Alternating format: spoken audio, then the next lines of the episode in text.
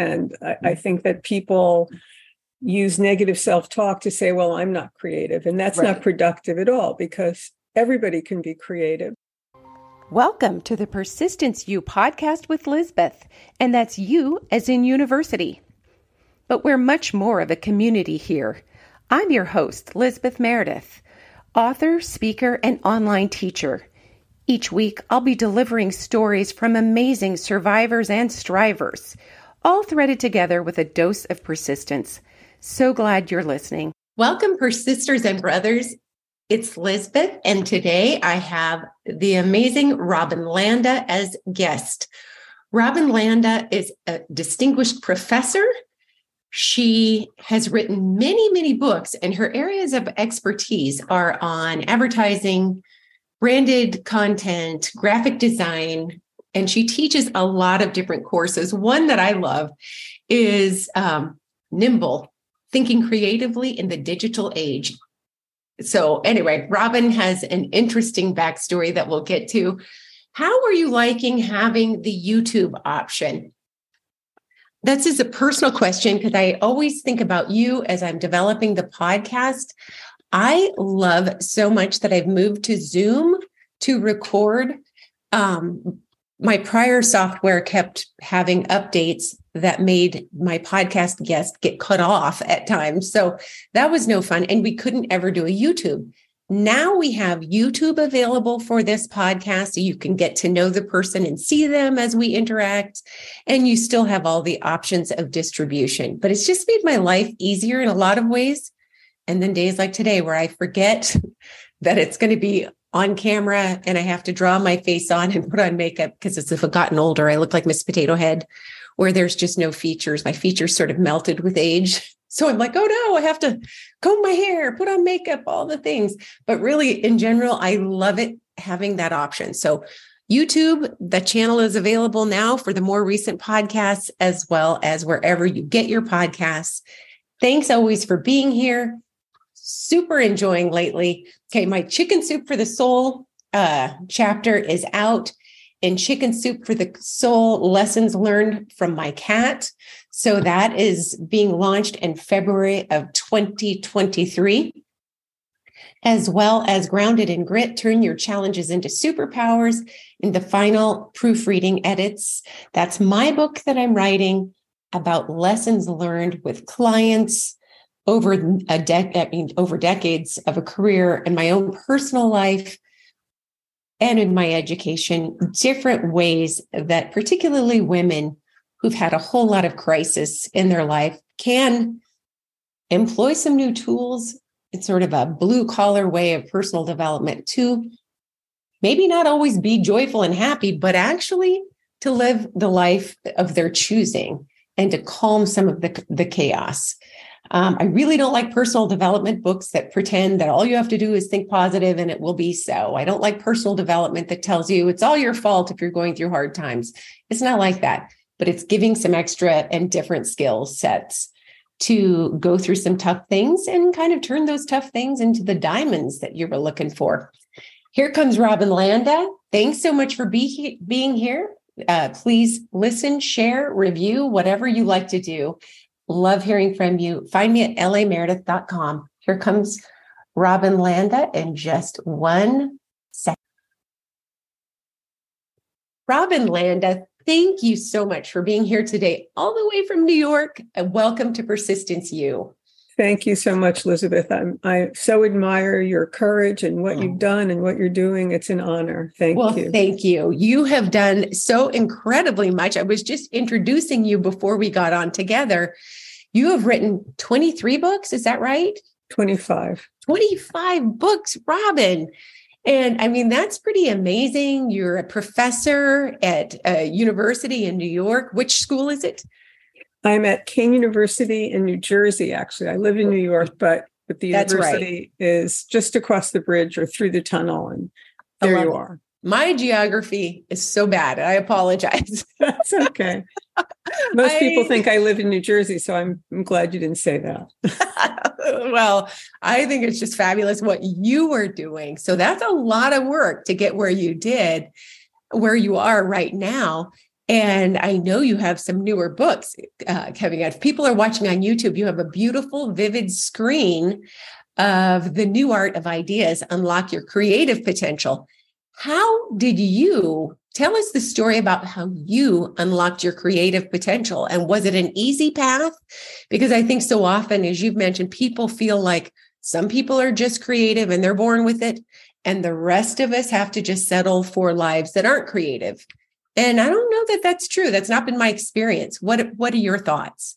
I totally agree with you. I think that's a myth, and I, I mm. think that people use negative self talk to say, "Well, I'm not creative," and that's right. not productive at all because everybody can be creative. Some people do have natural take traits or tendencies. Sure. For example, some people are very curious, some people are open-minded, and those are wonderful traits to have and and and help you unlock your creative potential. But you can acquire those traits. Right. And and that that's what I see happening when I teach people. Um, I my journey started, I think I'll go all the way back to middle school when I was coveting a, a pea coat, which is looks like an, a sailor's navy blue jacket right. that all of my friends had, and I really wanted one. And I, I asked my mother if I could please have one. And she said, Why would you want to look like everybody else? Good point. and that I think I think that was the beginning of understanding that part of being creative and thinking creatively is to zig when other people zag and and to not it. and not to follow the herd okay uh, and i had very creative parents my father was a professional dancer and my mother just really thought creatively and so i was very fortunate in that way and i always was drawing and painting and um, thinking about I wanted to be a fashion designer early on. So it was always there. Uh, and then I learned how to harness it to teach it to other people. That is pretty amazing.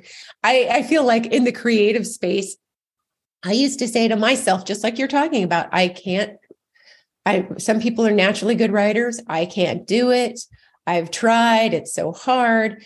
And then I remember hearing about Malcolm Gladwell's theory about the rule of 10,000 hours.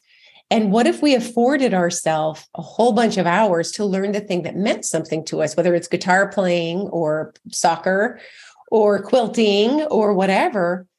We'd have different results and we would be less hard on ourselves. So I like that you're talking about that, you know, now you help people Yes, um, and I and I help myself too because, as you said, I mean, I didn't learn to write formally. In fact, I went to progressive elementary school and middle school where they didn't teach formal writing. Wow. And so by the time I got to high school and college, I really didn't even know how to craft a proper essay. They just wanted us to be as creative as possible. And so I had to teach myself how to write. And it's challenging. Writing is, difficult, just sure. like, you know, if you're a, a concert cellist, you need that 10,000 you need those 10,000 hours that's right. practice. It doesn't necessarily roll out of your brain. Um, so i think you're right. I think devoting the time to something that we deem as important or that will help us fulfill our own potential is certainly a worthwhile endeavor. I do too. I so do. And there are people in life, if you have a couple of jobs or if you have couple of jobs in a house full of kids or whatever, maybe they don't have that much time yet. But it's also a way to remember that if you could just steal those 15 minutes or whatever, there will come a day when you can prioritize that a little bit more. And so, not to feel bad about that, not to feel guilty or shameful that your friend has written three books, but you have the first chapter down pat as an example. So, yes. how did you get into the work that you do? Uh, I was uh, I, I, majored in in fine art in college, and then just kept pursuing visual arts, and and I worked in on the creative side of advertising and branding and design. And while I was in graduate school, I had a teaching fellowship and um, that was my first opportunity to actually teach a class. They just threw me into teaching freshmen, uh, color teaching color theory to freshmen. Oh and wow! That, and that was a great opportunity to both um, be thrown into the water and not know how to swim, and and and nice. also to and it also was the catalyst for my love of teaching and sharing what I'm passionate about with other people. Oh, that's wonderful. And how has that evolved as you've written more and more books? Because I mean, you wrote the first one. When did it get published? Oh my goodness. I don't, I, I will date myself if I tell you. Okay. I, I, th- I think it was like 1990. Okay. So I've been awesome. writing for a very long time. Good. And does it get easier as you do it? Yes, it really does. I mean, okay. that that's true. Um, the process gets easier. It's sort of like um, I, I always thought I have one child, and I always thought if I had a second child, I would know what to do. so when you write a book, right. you know what to do. And right. you know, from the mechanics of uh, how to format the manuscript and getting permissions for quotes and things like that, all the way to learning how to structure a book. So it, it gets easier in that sense it doesn't necessarily get easier in tapping into content and, and structuring and creative thinking and, and, and what you want to want the takeaways to be for your readers. Okay. I love that. Okay. What is your writing like? Do you have a schedule and a way that you do it that works for you? Do you write every day or do you just let the muse capture you or how do you do it? Yes, uh, I when I'm not teaching, because I'm when I teach, it's it's a full day at the university plus okay. office hours and travel. So if I'm not teaching and working at the university, I write. And when I had my daughter, I would get up very early to uh, beat her getting up so that right. I would have some quiet time and, and and peaceful time to write.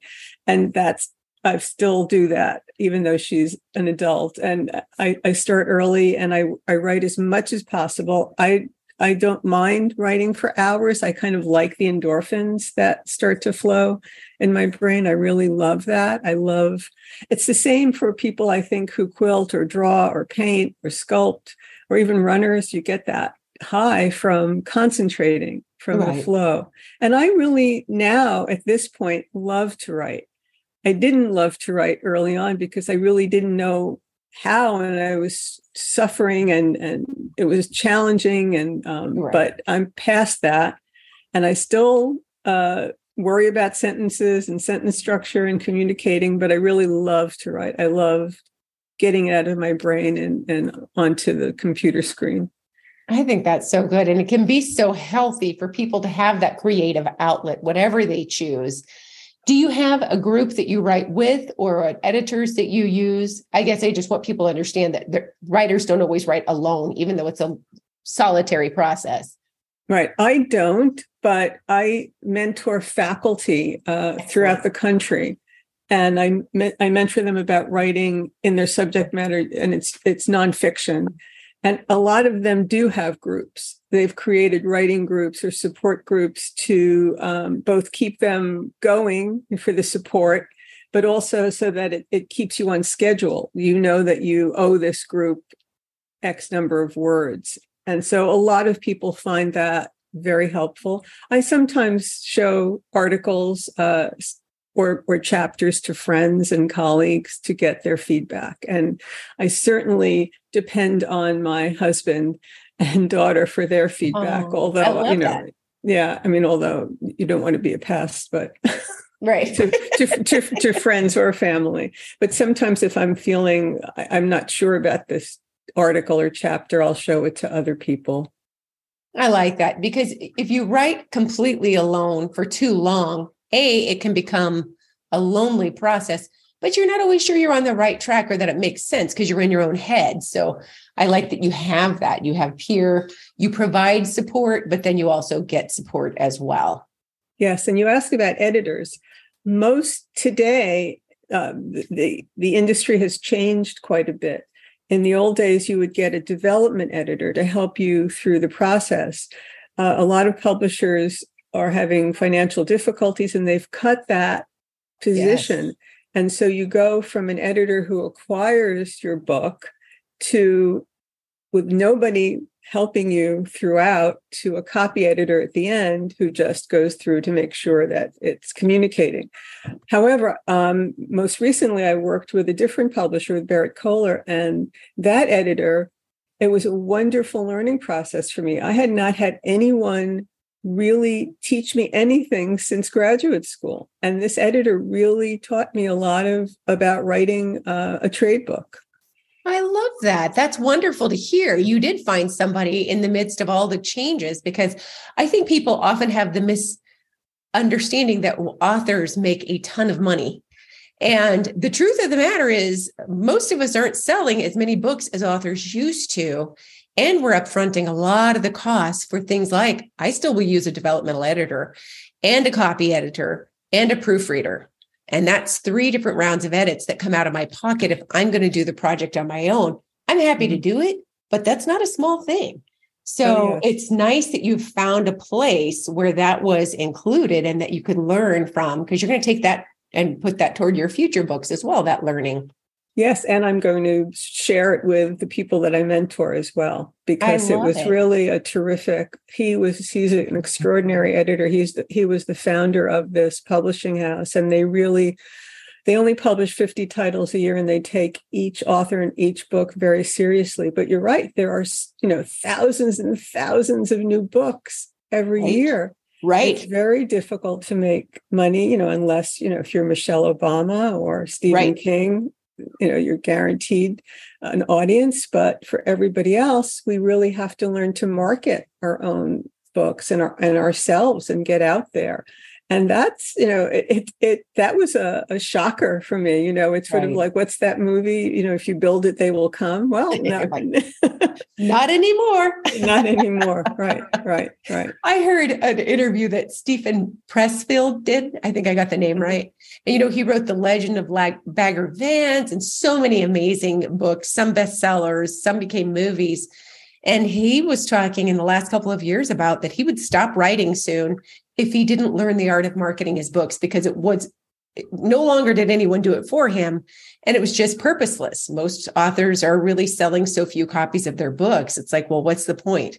So spending as much time writing as well as marketing yes is it, a better formula. true. Yes i even tell people who are pitching a book to a publisher to also include a marketing plan right and and to show that you will do that. And a lot of publishers want to know that you have followers, which is, you know, can be so disheartening if you haven't spent the time building that up on right. either social media or on LinkedIn. And I should tell your listeners, LinkedIn's the easiest place to build connections and to build an audience. Uh, but they're looking for that, and that that that's a whole job in and of itself. I love it. And how did you figure that out? The LinkedIn part. Can you give us a tip?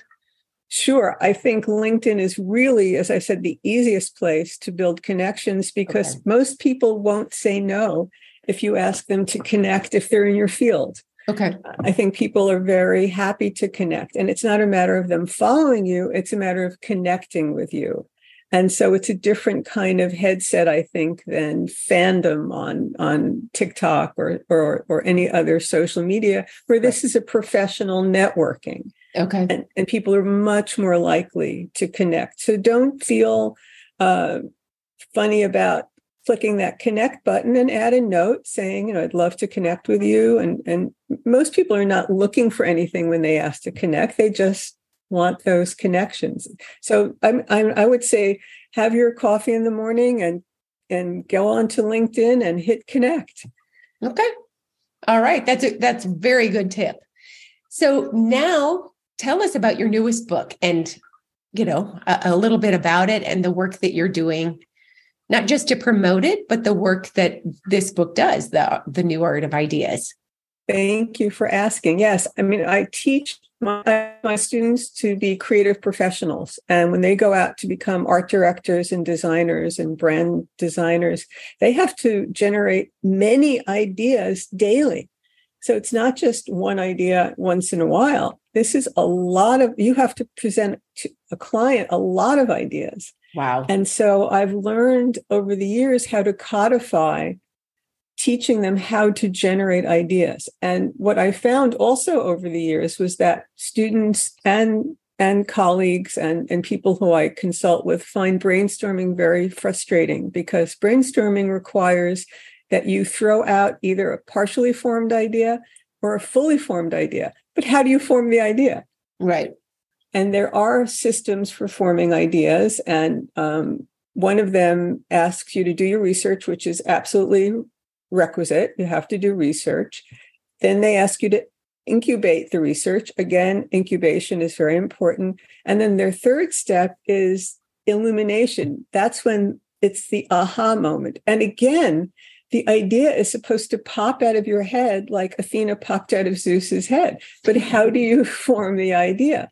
And so I thought I can teach my students to form the idea. Let me codify it so that other people can have this framework. And that's what I did. I, I present a brand new framework for idea generation in, in this book. I love it. I think that is so terrific. You're kind yeah, I think that's fantastic. It sounds new and fresh and exciting. Thank you. And so you teach by day and you mentor other professors who are writing nonfiction. How can people connect with you if they want to work with you or to, to be able to find out more about your many books? Thank you. Well, you can certainly find me on LinkedIn. and yes. and and my website is my name, robinlanda.com, and you can okay. learn about me and my books there. And I'm I'm actually on most social media platforms. Okay. Are you on TikTok? I am on TikTok, although I, I, I, ha- I, have not mastered that one yet. So okay. I'm still a lot of non a lot of authors are you know that there's BookTok, right? I'm sure right. you know, and yes. and Insta Book, and you know they have certain sections. But TikTok does favor fiction over nonfiction, but yes. I, I'm I'm gonna have to work on that. I tried TikTok as an author, and I put out a couple of little things and my daughters were so mortified that, and they're in their 30s now, they immediately texted me from across the country, like, no, don't do this. so I deleted my TikTok. Oh. It's not as though I don't appreciate the art of persistence, but some things I just have to say, I can't be everywhere. So. right. but I admire that you're going to try that out and, and master that. And when you do, you have to let me know so I can see them. I will. I will. I appreciate it. And I love that you were here today. Thank you so much for the work that you're doing and for giving people the encouragement to greenlight their creativity, whether it's writing or whatever. It takes a while. People can can afford themselves the gift of time and the grace of, you know, keep it up. It will get better. Yes. Thank you so much. It's an honor to meet you, Elizabeth. Thank you, you, for all you well. do. I hope you've enjoyed this week's show. Thank you for listening. If you have enjoyed it, feel free to leave a review. And if you've really, really enjoyed it, go ahead and subscribe. And I'll see you next week. Proud member of the Podnuga Network.